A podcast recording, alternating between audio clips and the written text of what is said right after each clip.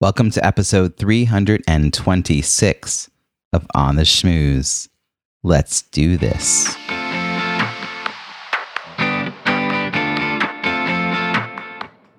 Welcome to On the Schmooze, the podcast that highlights talented people from different fields, explores how they built strong networks, and overcame challenges on their way to becoming successful leaders. Now, here's your host, Robbie Samuels. Allow me to reintroduce myself.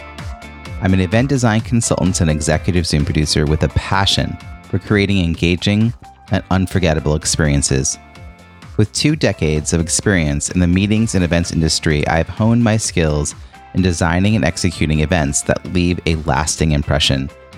I have published three books to share my expertise. Collectively, they've received over 600 Amazon reviews and reached number one bestseller in 29 paid categories in the US, UK, Canada, and Australia. Break Out of Boredom Low Tech Solutions for Highly Engaging Zoom Event my latest book, has received widespread acclaim. I'm thrilled to help presenters and facilitators bring energy and excitement to their virtual events, and I'm constantly seeking new ways to innovate and improve. The book and bonus content are available at breakoutofboredom.com. There's a special launch price of just $2.99 US for the ebook, and that's going to go up to $10 US at the end of March. The paperback is also available. I am passionate about sharing my knowledge and experience with others, and I regularly speak at industry events and offer consulting services to help organizations and speakers achieve success in their own virtual or in person events. If you're looking for creative solutions and expert guidance for your next event, I would be honored to work with you. Let's make your event one to remember. Reach out to Robbie at robbiesamuels.com. That's Robbie at robbiesamuels.com. Now, on to this week's interview. Today's guest wants to journey to success without compromise. She's an ambitious woman with big goals and the unrelenting grit that has turned them into reality. She's a two time Inc. 500 winner, 18 times two comma club winner, and a retired $100 million entrepreneur. She's had to fight through the male dominated business world and gain an education in finance and business. She's experienced the highest highs of entrepreneurship and the most dangerous lows, including the stress and anxiety resulting from the destructive hustle culture. She learned the hard way that every decision can change the path of her life and business, and that success at the cost of her health and well being is not true success. After hitting rock bottom, she discovered a better way to build businesses that prioritize the well being and impact of women. Through her company, Financially Fearless Women, she now helps others to build a life and business that surpasses their dreams without sacrificing their health and well being. Welcome, Jocelynn Harward. Hi. Wow. Thanks for having me. Jocelynn, thanks for joining us from your place in Utah. Thrilled to have you. As you know, it's a show about building strong networks, and the context is leadership. So tell me, how do you define leadership, and when did you realize you had the skills to lead? That's a big question, isn't it? Defining leadership. Um, for me, leadership is responsibility there is a responsibility that comes with choosing to lead. Uh, I take it very seriously. I took it very seriously running my companies that people chose and trusted me as a leader.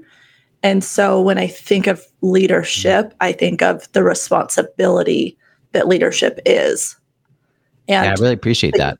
The gift it is for someone to say, I will follow you, I choose you as my leader that's that that's a real act of um, trust and feedback from anybody who chooses to follow me. I appreciate it. I also love that I get to ask this question all this time, and I feel like that's a slightly nuanced way of answering it that I haven't heard before. But I really I agree that as people agree to take action and follow you in a certain direction, um, that they're they're imbuing in you that trust uh, that you've given them that you're hopefully creating together. When did you start to realize you had some skills in this area? well, my nickname as a child was Bossy Jocey. So I'm pretty sure I was born this way. um, but I, I was 10 and um, I I have this memory. I'm 10 years old and I'm coming around the corner of my um, parents' duplex and it's summertime. And we're walking through the side gate on the side of my house, and it's me and um, a li- my, my little best friend and her older sister and her older sister's friend who's also older. And I had kind of just this like train of kids, which the part that sticks out about that to me is that it was the older kids in the neighborhood who were following me. And that's the first memory I have of really being like, oh, like I'm in charge, you know, like I'm deciding what we do. Look at these people following me. And that it's just such a vivid, like I can see the all the colors so vividly in that memory.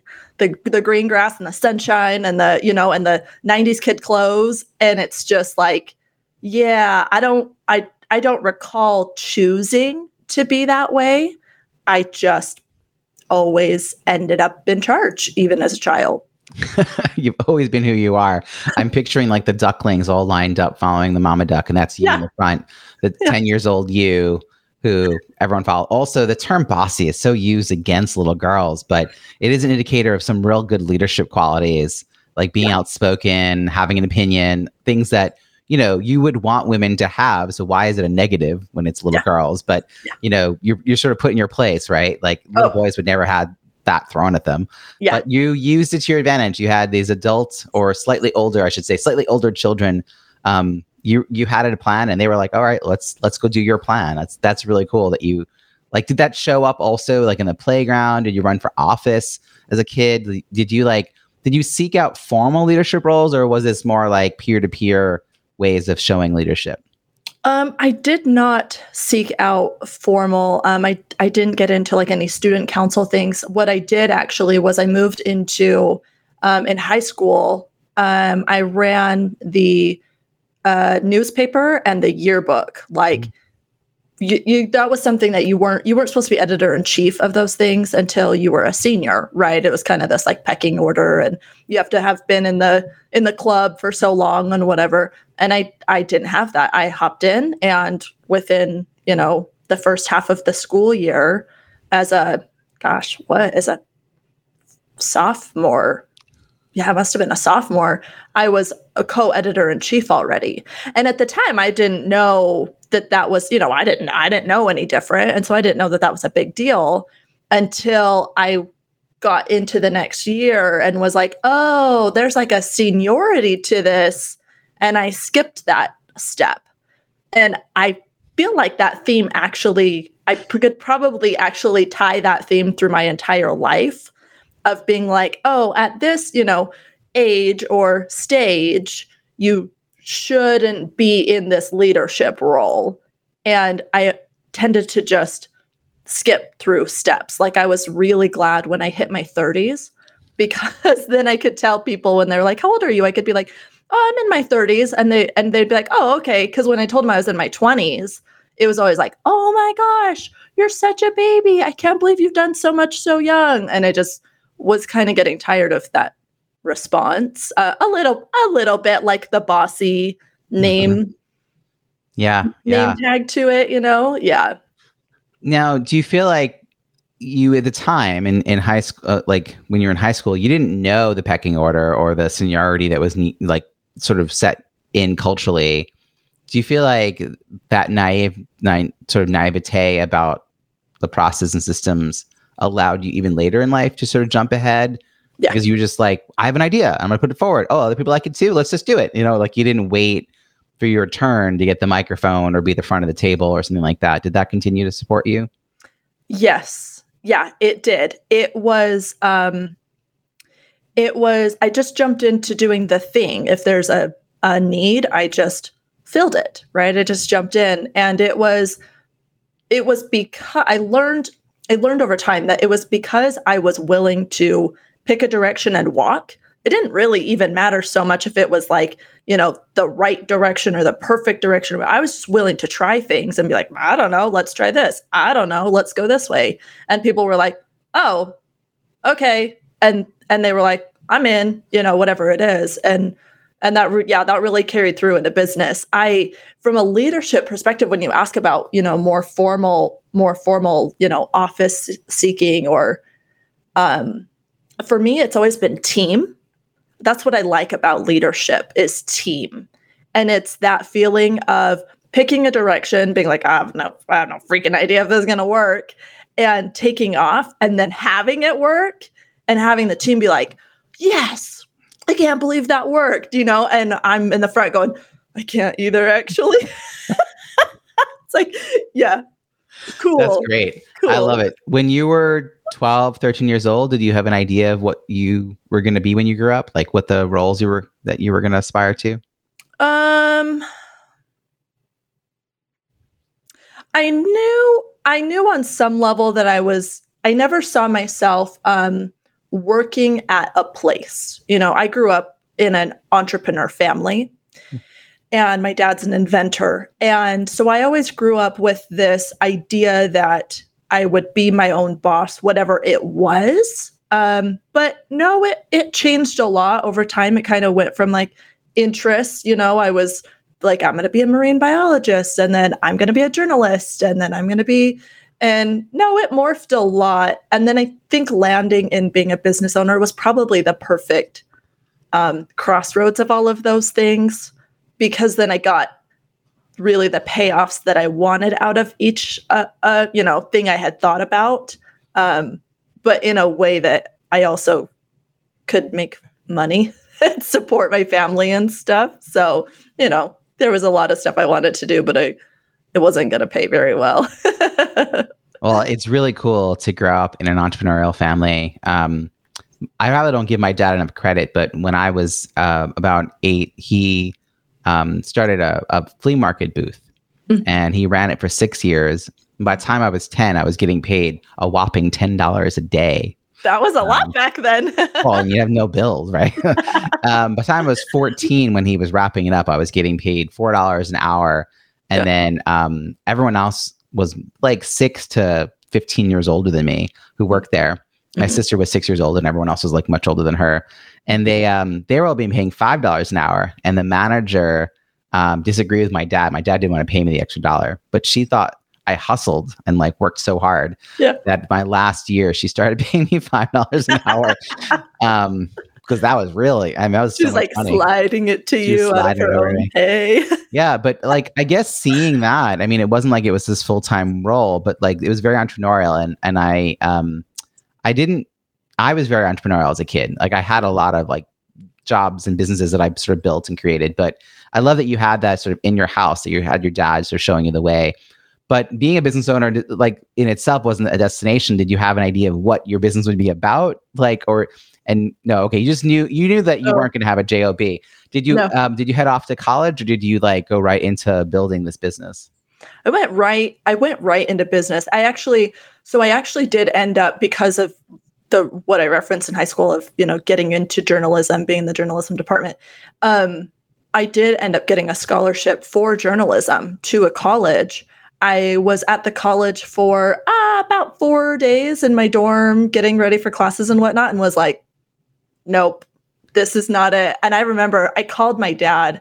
I was sitting in my car I was sitting in my car outside of a after a job interview and I called my dad and was like bawling my eyes out. I was like so unhappy, could tell that this was just not what I wanted, you know. And I called him and was like, Dad, I just want to come home. Like, this is not, I don't, I hate this. Like, and he was just like, okay, like, come home. And my mom in the background is, you know, like, she better not come home. and, my dad was like, come home. It's, if it's, if you're not happy, come home. And I will be forever grateful that he gave me that kind of permission because then I did. I came home and I started into doing businesses. And that has been an amazing journey. And it was just, I, I, I liked what I liked about the journalism aspect was the team, was the having a team to pull it together to hit a deadline. that's what I liked. It wasn't necessarily that I had this great passion for reporting, you know. And then I got to do that when I did businesses because business is all pulling a team together to hit a deadline, really. yeah, that's essence. That's true. What were your early businesses that you created? Um, well, let's see. So the earliest one I did was a uh, was actually with my fiance at the time. Um, we started selling performance car parts on the internet, and I had taught myself um, because of my entrepreneurial family. So the environment I grew up in was um, manufacturing. My family did plastics manufacturing, and this is small business in the 90s, you know, and this is when websites had started to become a thing. So I had actually taught myself to help with the family business how to build websites, how to do Photoshop. And I'm, I'm pretty sure back then it was like only Photoshop was like the only product I think Adobe had. Um, and I taught myself how to do it so that I could start getting our little small business as a family up on the internet, you know, learned HTML and all that stuff.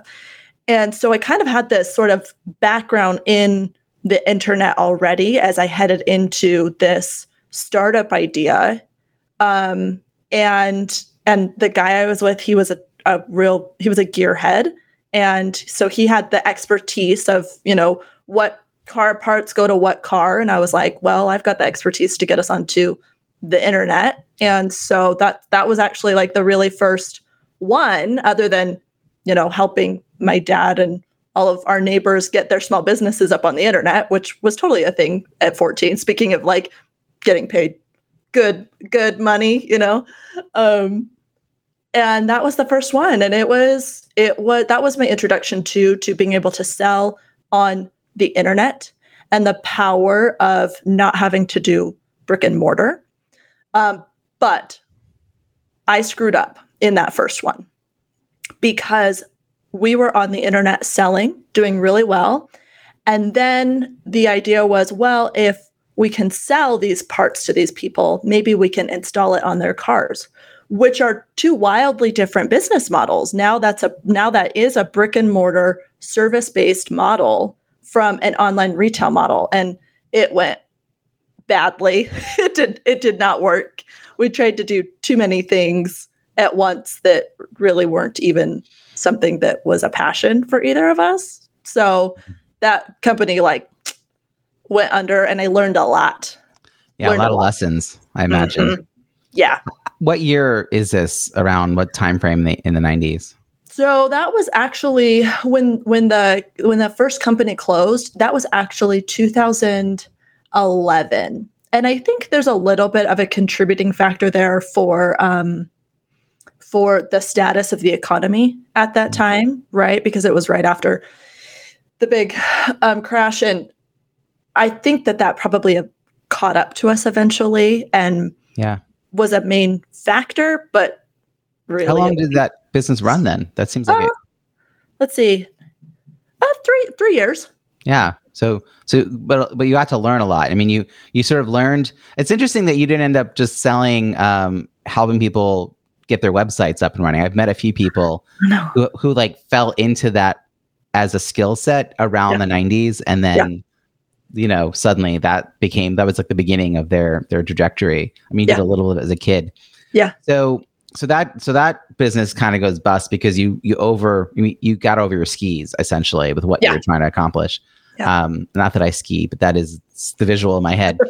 but uh, so so what what next? I mean, you're clearly bitten by the entrepreneurial bug. You've got the skill set to take things um, online. Online is becoming more and more popular by that time frame. Yeah. Yes. Where do you next? Yeah. So at that time, what what was in the you know online business space was eBay. Um, Amazon wasn't a thing yet. Um, That's hard to believe. That's like I, oh, and when I tell people that's this, like a really hard to imagine. I mean, it's not that many years back. I mean, we're only talking no. twelve years, but yeah, yeah, it was like like nobody had heard of Amazon. That wasn't a thing. Yeah, it wasn't know? really a big so, deal. It was like eBay and Craigslist, really. Yeah, um, and what happened was, um, I started selling decals on eBay. One of the leftover pieces from that business that had closed was one of those little um, machines, not not the not the Cricut, which is what a lot of like women at home use for scrapbooking. It was like a, a full blown plotter, is what it's called, and it would cut vinyl. And we of course had this.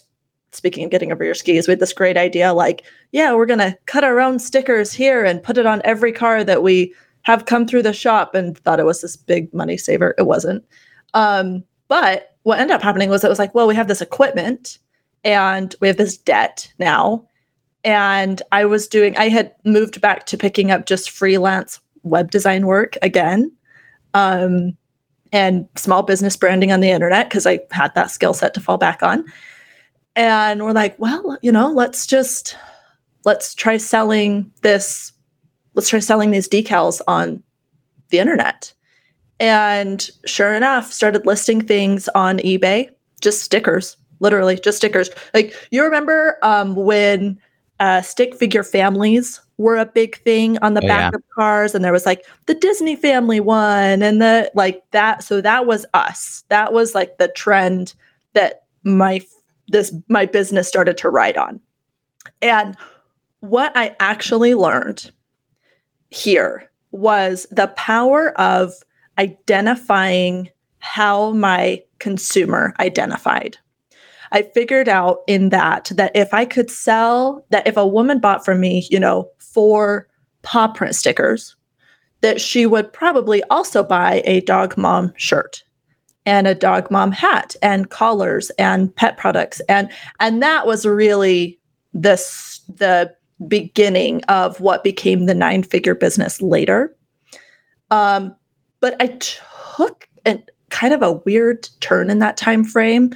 The sticker business was up and running and we got onto Amazon and we were selling decals on Amazon and I was a top holiday Amazon seller and got like like that used to be a thing. Um it feels so long ago.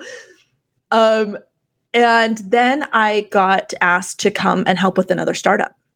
And it was an international uh, trade. It was an import export and the kind of you know the sticker business was kind of doing its thing but it was sort of plateaued and i was young and wasn't really sure you know do i want to do this full time or do i want to go back to web stuff needed some cash because it was still a startup but i still had debt um, and i got recruited into helping this other startup do import mm. and loved it because again it was tied back into not the thing that I was doing, but that it was a team I got to lead and pull together. So business has always come back to this team hitting a deadline, pulling off a plan that on some level shouldn't have worked. And like, you know, doing the impossible and doing a startup, deciding to get into international trade. Like, what? what? What? And it was fun. It was so dang fun to pull a team together and have them be like, so what do we do? And explaining it to them, they're like, okay. And it was back again to the leadership thing, right? so is this this is like 2014 timeframe ish? Yeah, let's see. So uh-huh. Yeah. Yeah, yeah. That's yeah. actually right on. Yep. 2014. Um, I think that's actually exactly the year. Yeah, 2014 started doing this um, it was called glo- it's called global supply chain management is what it's called. Yeah. And I mean that's a concept. Is that also the name of the company? Um no, let's see. It was uh, uh, Product Sourcing Direct International was the name of the company. Uh, but it was basically the idea. Like, I mean, that's a whole thing. Yeah. Logistics, yeah. like, is a whole field. Yeah. Getting merch from one place to another, which we clearly, yeah. as a public, only became aware of when it didn't get where it needed to be during the pandemic. Yes. And suddenly we're like, what do you mean yes. there's ships with my stuff on it off the coast of California? why aren't why isn't it in my house? What do you mean Black Fridays might not happen because they don't have the inventory that yeah, I'm like, expecting? Yeah. Right. So all that stuff yes. behind the scenes that usually happens pretty seamlessly with a few yes. hiccups. Yep. Uh, you were sort of learning the international piece of that.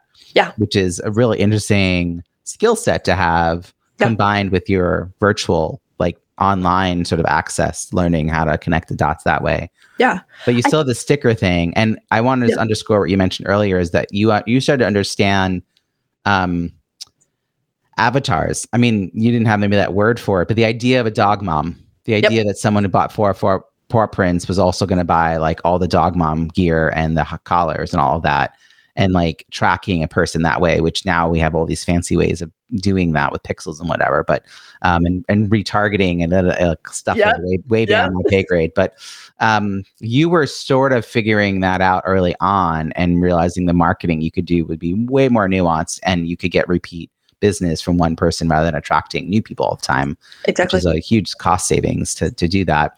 But then you end up sort of sidetracked. Now, we did mention, and you just mentioned again, I mentioned the intro.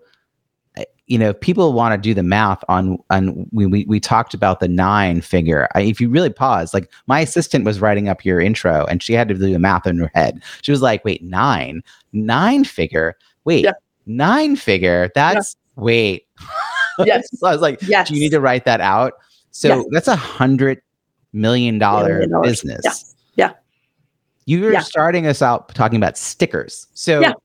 I really, I mean, this is all not that long ago. And I know that in a way it became an, an unhealthy route. So we're not actually telling everyone to do what we're you're about to describe. No. We'll also talk about the ramifications of doing some of this. But Yeah. how do you ramp that up? Like how does like what you're learning in 2011, 2014 timeframe. And we're only in tw- 2023 right now and you've already had the revelation that that's not where you want to be so this Yep. all happened in a really short amount of time Yes. relative to your lifespan Yeah. i'm so curious yes yeah yeah so this is the part where we get into um into the unhealthy parts of of letting the businesses run you instead of running the businesses right um so there's this i've got this side hustle going it's running it's selling some some promo product on the internet it's on amazon it's on ebay it's doing its thing and then i'm doing this international trade startup. And um, what really came through in the international trade was remember that year of the hoverboard, the Mhm. big trend year? That was us. We saw that trend coming. And I locked down the largest supplier in China of the hoverboard. That that was the largest supplier that was actually um, you know, uh, someone I trusted to do business with, um, someone who had safety standards and had bank backing and all that type of stuff. Because it's the hoverboards turned into this. Um, once the government started paying attention to these bad products that were coming on to the onto the market that were um, you know lighting on fire and stuff like that i i knew we knew exactly where what factories those products had come from because they were factories that did not have safety standards Mm.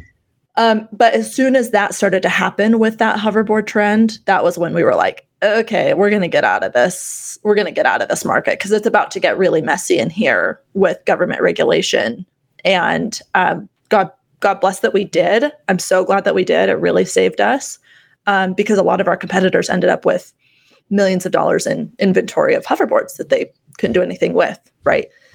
So um, i have this this side hustle running and then i go and i learn how to source product and bring it in internationally right? I get into sourcing i get into logistics i get into warehousing and i didn't know at the time um, at this time i also had um, my two i have i have two children.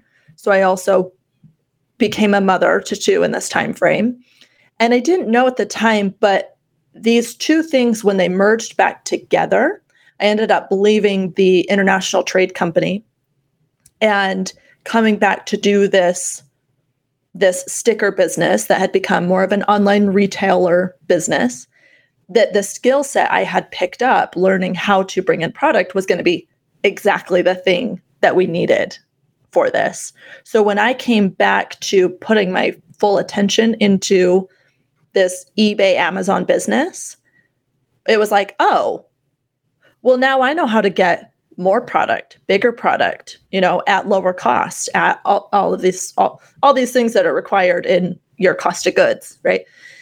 And we started getting things in bulk and getting the margins down getting better at managing our avatars um, my skill set of leading teams and pulling teams together became in very handy and the business started to double in revenue and double and double and double.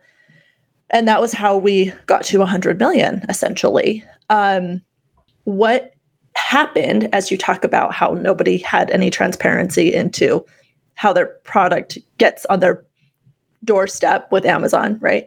Is I was in the thick of um, supply chain when the pandemic hit, the thick of it. I had 500 containers of product on the water. And we had been watching, I had I had a team in China, I had you know, I had employees over there and we had been watching this pandemic thing happen in China going kind of eyeing it, you know, what like okay, is this a is this an, is this an Asia thing? How bad is this? And it came right at the time frame of when everybody is placing their orders for the holiday season. So a lot of retail businesses, they will do a huge percentage. For us it was 25% of our annual revenue was done between Black Friday and you know 5 days before Christmas. 25% of that year's revenue. But to get your product in, you have to order it like at the beginning of the summer so that you have it here in time. Place your orders, get it produced, get it on the water. If you're doing any product testing, you got to do that before you double down on ordering more product. So it was this gamble of like, okay, uh, not sure how much this is or isn't, and pulled the trigger. And then, sure enough, I just watched carrier. Uh, when I say carrier, I'm talking like steamship lines carrier after carrier after carrier just start missing deadlines all over the place and have wow. product stuck everywhere. COVID rolls through the US and I have millions and millions of dollars in inventory on the water, on the rail, stuck at port, stuck on trucks. Like it was it was a disaster. And that was when things started to get really spirally and unhealthy for me because now I'm doing this. I'm raising children who are having their lives disrupted. I am running a company that at this point is a multi million dollar company, has multiple satellite offices. I'm running a very large team. I've hired executives at this point, I've hired the, the C suite. And it was like every two hours, I was getting bad news. Every two hours. And is this in 2019 that it started to happen though? Like you like I know that for most of us we aren't waking up to what's happening. I mean, I think in January yeah. 2020 is when I started hearing about it, but yeah. it was in 2019 that it was happening in China. Yes. Yes. And, so and you were seeing when, that when we were watching it. Yep. Yeah. Through, through the through the winter. you'd already placed your orders earlier that summer in 2019. So the you wouldn't have had enough information in summer 2019 no. to make a decision. Correct. Because it it hadn't sort of left the little area that it was yes. it was impacting China, but it wasn't yes. yet worldwide. Yes, correct. Like six more months, seven, yep. eight more months. Yep. You know. Yep. It officially, the day that it officially hit my daily life was March of 2020. Yeah. When my kids were told that they were going to school. March and that was when it was like, mm-hmm. oh, yeah, oh boy, right? And from that moment on, it just spiraled and spiraled and spiraled. And and, and you know, every all, we all went through that. But a piece that I had there was I took my position as a business owner who was in charge of a lot of families' livelihood very, very seriously in that moment. Very seriously. It kept me up at night because it was this question of how do we keep everyone safe, but how do we keep making money so that everybody can also maintain their income? And I'm really proud of the way that we were able to navigate it and the way that the team was able to adapt to do that because I actually didn't have to lay anybody off. And that was incredible. And granted, I was in retail. And so being an online retail retailer during COVID was kind of nice because also everybody was at home now and they were all learning how to use these online platforms that I would I was already selling on. Um, that part was awesome. Sales were awesome. Supply was awful. well, supply and also early on, we didn't know how to keep people safe yep. in warehouses. Yes. Like there was tons of outbreaks in like meat warehouses, uh, meat um, districts Yeah. all over the country, um, where people were just side by side all day, and so so like even you know you have the supply chain issues, but then you have to physically there are people who have to like box and ship and. You know, Yeah. there's so much that's online, but there's so much behind the scenes that's actually very much in person um, to get the product from wherever it's made to someone's house. Yeah. Um, so you're, I mean, that's a lot to navigate. What's the scale of the workforce that you had underneath you at that point? Um, at that point, in just my warehousing, so just my people who were unpa- unloading containers of product and then storing them and packing them and then shipping them back out to our consumers, um, I had um, about 60 employees in two. I, I had a West Coast location, West West Coast warehouse, and an East Coast warehouse, essentially. Um, and so, yeah, it was it was a it was 60 people, 60 bodies. It's also 60 families because you know Yes. that their livelihood is helping a, a family who may not have any other income at this point, Yeah. given everyone's jobs may have disappeared. Yeah. So that's a lot. I mean, I can see why it's keeping you up at night. Yes. And yet you also know that if you can get product to people, people are suddenly buying online, like in droves. yes. Yeah.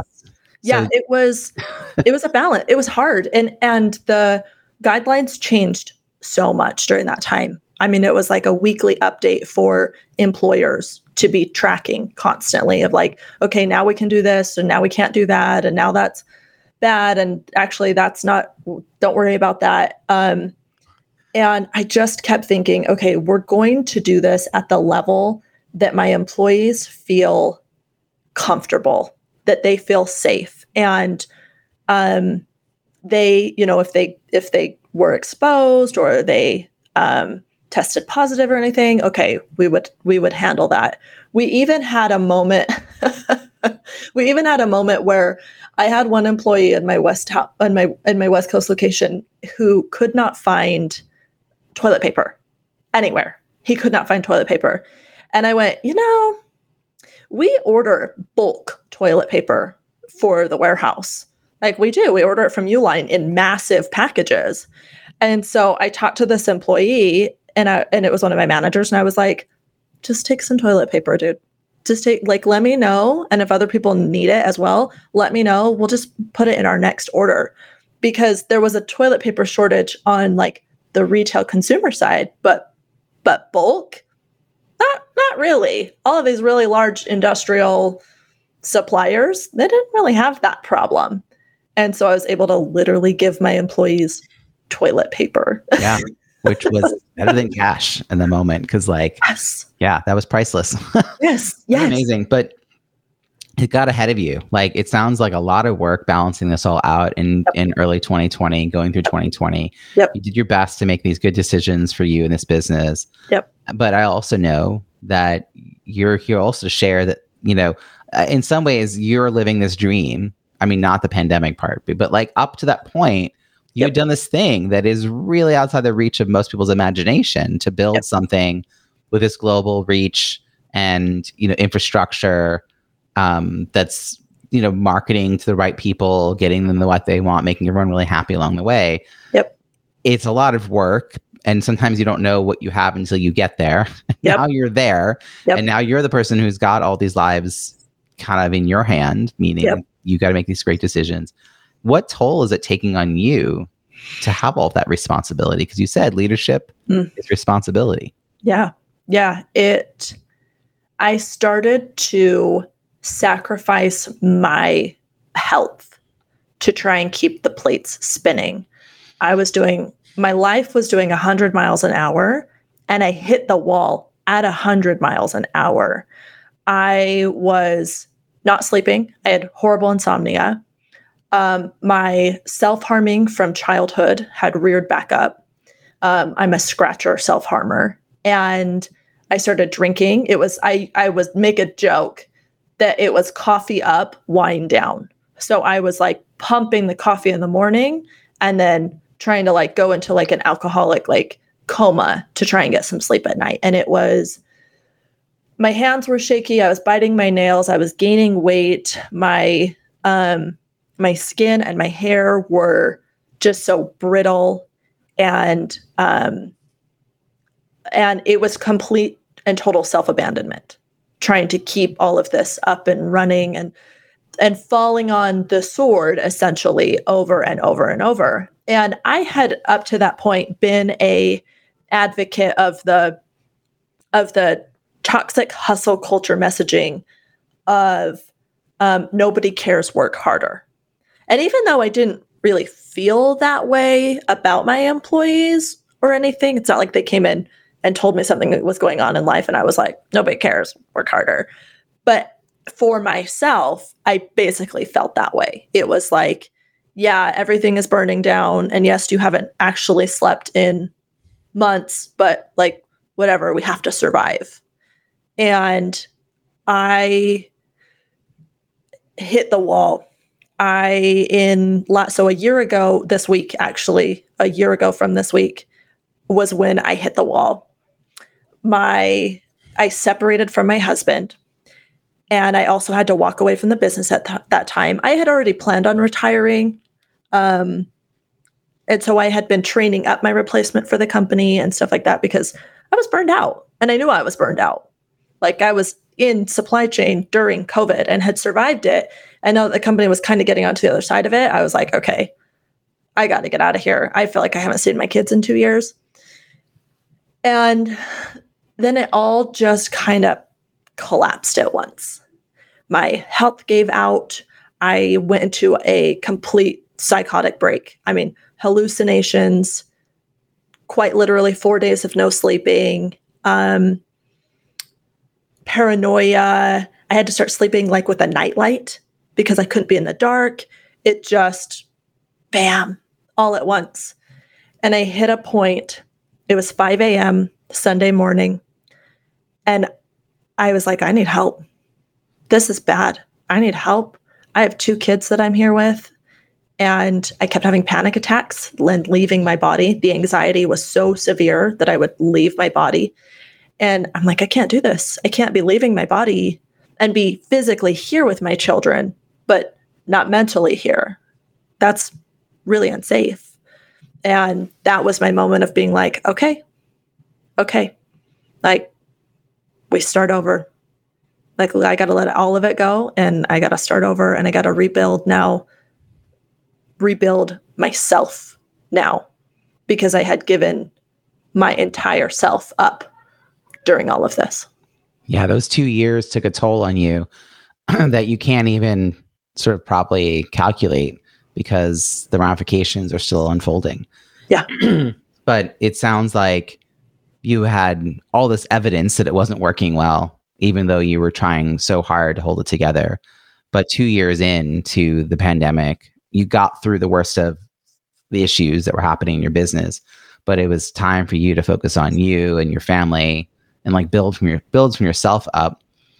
Now, I'm hoping that at this point in the story, the millions of dollars that were flowing through the business, some of them ended up in your bank account so that you're not like starting at zero in yep. debt, which is where you were earlier in the story when yep. the business like got ahead of you. Yep. Um, so you're able to make very different decisions now about yep. how you like move forward a year later, you know, for your life. Um, yes. and take care of your kids. And, and so you're not desperate to make the next buck. You're be- you're more like, how do I heal myself? You yes. have some resources and you're still young. You're still, you know what I mean? Like you're mm-hmm. still at a point in your life where there's so many more things to do. Yep. But how do you reframe your identity? I mean, like you have been so invested in this sort of tight amount of time um, in this business and this way of thinking about who you are. And like you said, the like, I'll sleep when I'm dead, like yep. hustle culture that yep. you had sort of fallen into. How do you come back from that and find a new way to identify yourself if it's not tied to your work? Well, yeah. then who are you? I mean, yes, you're a mother, but you're not even doing that great. like, mm-hmm. So you're like, how do you? Like, this is actually a thing that a lot of men find. Yeah. They're like laid off in their 50s. They're at high suicide risk because yep. they don't have an identity outside of this. So how do you shift your own sense of self? I guess. Yeah. The first thing for me was getting real about how unhealthy I was. Really really listening to my body and paying attention to what what was going on because in the moment that I was I had been just surviving every day, what had also happened was my body had quit craving alcohol. I had quit self-harming. I only wanted good nutrition and I was still working on this this sleep piece, right? But a lot of those other things I had been doing to help me cope with the stress and anxiety, they started to go away. And that became a very important part of healing myself and rebuilding myself was I just had to listen to my body because a lot of the choices I had to make next were contrary to the belief system that I had had before, like taking time to just be still, to just, you know, and I say just because that's how I saw it, to just journal, to just meditate, to just see a therapist, to just get sunshine. And that moment of choosing of of choosing to rebuild me and ask for help because I wasn't a girl that asked for help before ever, right? I had all the answers. That was absolutely necessary right there to realize like I am very unsafe for my kids and I am very unhealthy. This is really bad. Things are bad, bad, bad. And not minimize it. So a year later from that sort of critical moment, yep. how are you how are you doing now? how do I how do I how do I answer that question? Because just to say great is not even enough. Um, mm. My life is so peaceful. It is so simple. It is um, in alignment with who I want to be when I am 75, 85. Um, the trajectory I was on before, I the first time I went and sat down with um, a psychiatrist, I went in and I sat down with a super nice lady, so so nice, and I started just word vomiting to her everything that had happened. And as I told her everything that had been happening, I kind of paused and said, "It wasn't if I ended up here; it was when, wasn't it?" And she just like just kind of smiled, nodded, kind of like you just did, like yeah, yeah. And it was like, oh, okay, all right. And I got myself, I got into therapy. Um, at one point, I was seeing a psychologist and a psychiatrist, and then like a family therapist because I had my kids that I was trying to work through this with as well. And because I had made the money that you talked about that did make it into my bank account, did make it into passive income, I had the ability to take time off and pay for these services. And that's not something a lot of people get to do when their life burns down because it burns down in a way that they are living paycheck to paycheck day to day. Um, so I did invest my money, which ended up helping me invest in myself. but yeah, it was yeah. it was a long journey of stillness. The last year has been a lot of stillness and a lot of um, listening to my body and not letting the anxiety take back over. That phrase you just said, long journey of stillness, is such an interesting phrase. Like it, the visual that I had for it of, of I mean, that because it is so much work. It is, it is work to do what you just described and I that also where you said just in front of everything. Yep. Right. That idea that you have to be like on, you know, six phone calls while writing your book, while you yep. know, like bathing your kids. Like you have to like be doing all the things at once, all the plates in action. And the idea of just doing one thing is like a just experience. Yep. Um, but it feels like it was it was how you built your way back up. And um, I have like two qu- quick questions I want to ask you as we wrap up here. One is you just know a lot of people. So I'm, I'm just going to jump ahead to this idea that you've built an incredible network. Yeah. Um, you've done a lot of really interesting things in your short life. Yeah. So how do you stay in touch? Like, you know, you're going to stay in touch with those sort of closest people in your life. But, you know, there's those people you see once a year at a conference or you work with them five years ago. You like each other. You just don't really have a reason to see each other all the time. Do you have any habits, philosophies, or practices that help you stay connected with that larger network? I would say the first thing is choosing vulnerability and transparency with those people. Mm. Maybe I don't get to see them often, but when I do see them, it's deep. And I believe that the depth of an interaction determines the length of a relationship. Um, and the way I stay in contact with them, um, a lot of social media. I really love getting to see each other's updates. Um, and then I get a lot of phone calls now that I'm thinking about this. I get a lot of phone calls just out of the blue. Someone's like, Hey, I saw XYZ thing. Remember that time that we blah, blah, blah. And then I'm like, oh my gosh. And then, you know. I feel like people have forgotten that the phone is like an actual medium that they can use. Like we walk around with these devices in our pocket. And I always joke like that we've forgotten that yeah. they're phone call like mechanisms. They can make a phone call. Like, yeah. We'll yeah. send 200 text messages to work out some details instead of taking like a two minute phone call. I have a rule, and my wife knows this, that it's, I have a three text limit. So if I send a text, someone replies to me, I write to them, and they go to write me another one, I'm yeah. calling. Yeah. Like that was it. Like that's, that's we're clearly not communicating enough, or we're not clear, we're, or we're not clearly communicating. That's yep. probably more the point. Yeah, I don't. Yeah, I always we're in the car together, and she starts going back and forth. I'm like, call them. She's like, okay, fine. hey, so final question: A year from now, we're gonna meet, and it'll now have been two years since this momentous uh, moment to shift things in your life. You had another year of living a healthy life and being your best self. Yeah. I want to know when I meet with you then and I say, What have you been up to? I want to know what I'm going to be congratulating you for. Like, what are those big things you're looking forward to the most in the year ahead? I am looking forward to keeping my commitments to myself about my health. That's the danger right now is now as things settle back down and I get back into routines that I'm going to jump back into hustling all the time.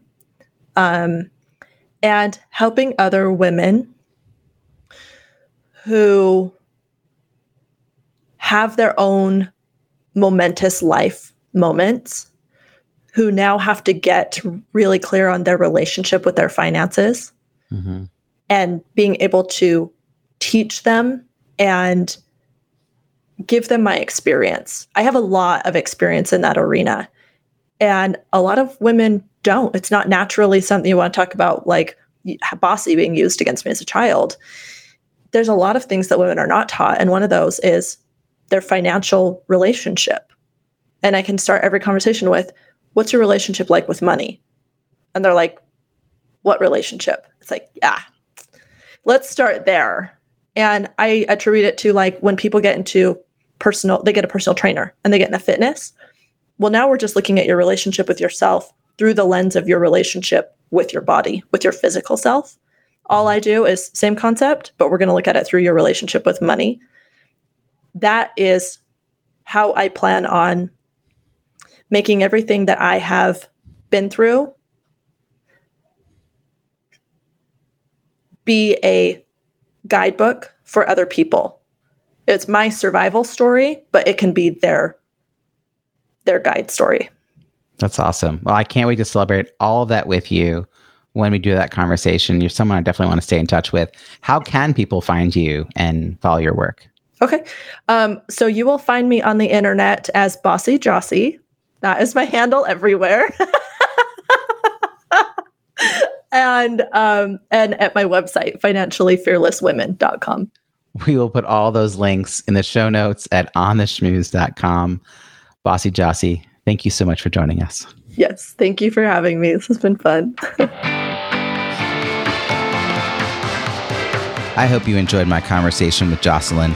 What is your key takeaway? Something you'll put into action this week that you'll benefit from for years to come. Share what resonated with you in the show notes at ontheschmooze.com. Look for episode 326. That's also where you'll find all the links and resources from today's show as well as all the archived episodes. Reach out and let me know which were your favorite interviews. If you enjoyed this episode, please share it with that one friend you know would love to hear it. Subscribe or follow for free so you don't miss next week's show. Are you a fan? That's awesome. I'd love to read your review. Thank you in advance and look forward to connecting again next week with interviewing another talent professional who overcame challenges on their way to becoming successful. I'll ask probing questions to get them to share untold stories about that journey and how they built and sustained their professional network. Until then, have an awesome week.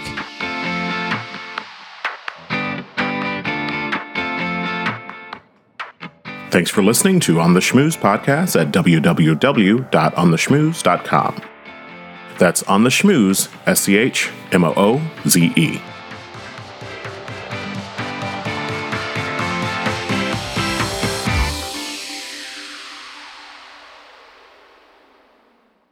This podcast is heard along the Marketing Podcast Network. For more great marketing podcasts, visit marketingpodcasts.net.